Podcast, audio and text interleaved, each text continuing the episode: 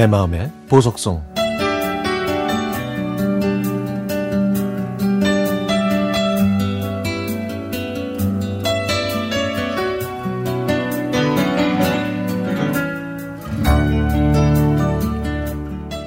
조용하고 섬세한 성격을 가진 저는 힘들고 외롭게 군 생활을 했습니다.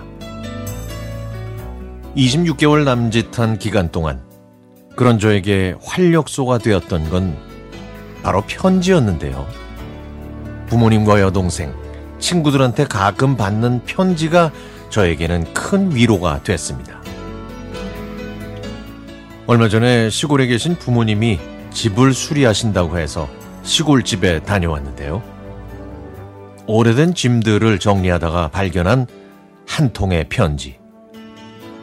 그 편지를 보니 제 군 시절이 떠올랐습니다. 고참 중 한 명이 제대하면 수능 시험을 봐야 한다면서 외출하고 복귀할 때 학습지를 잔뜩 사가지고 왔습니다. 그러다가 주말 개인 정비 시간에 제가 그 학습지들을 우연히 보다가 학습지 뒷면에 있는 펜팔 코너를 발견하고 말았습니다. 저는 편지로 재미와 낭만을 느끼고 싶어서 답장을 꼭 해줄 것 같은 여자 세 명에게 정성을 다해 편지를 썼죠. 그리고 ATT를 뛰느라 몇 날 며칠을 밖에서 보내고 부대로 복귀했더니 낯선 편지 한 통이 와 있었습니다. 당시 고등학교 2학년 학생에게서 온 편지였어요. 저는 시간이 날 때마다 예쁜 편지지에 고운 글씨로 쓴 여고생의 편지를 읽고 또 읽었습니다. 나중에는 휴가를 나가게 되면 학생이 사는 수원으로 찾아가겠다고 했죠. 드디어 휴가를 받은 날, 저는 그 학생을 먼저 만나고 부모님께 가려고 수원으로 향했습니다. 토요일 오후 1시 수원역.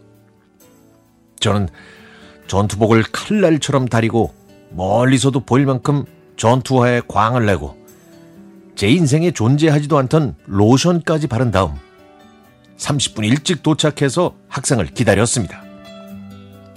시간에 맞춰서 도착한 그 학생을 저는 단번에 알아볼 수가 있었죠. 저희는 수원에서 유명한 분식집에서 떡볶이를 먹었고 수원에서 유명한 빵집에서 빵도 먹고 오후 5시에 헤어졌습니다. 그리고 집으로 향하면서 학생이 성인이 되면 고백하겠다고 다짐을 했죠. 휴가를 마치고 부대에 복귀한 저는 두 달 동안 수십 통의 편지를 썼지만 단 한 통의 답장도 오질 않았습니다.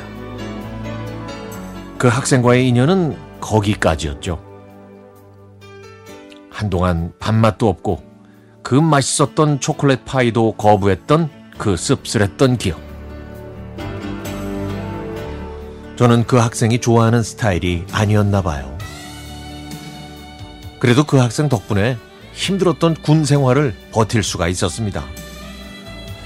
저희가 만났을 때 그 학생은 자기는 음악을 좋아하는데 혹시 제가 기타를 칠 줄 아냐고 물어보더라고요.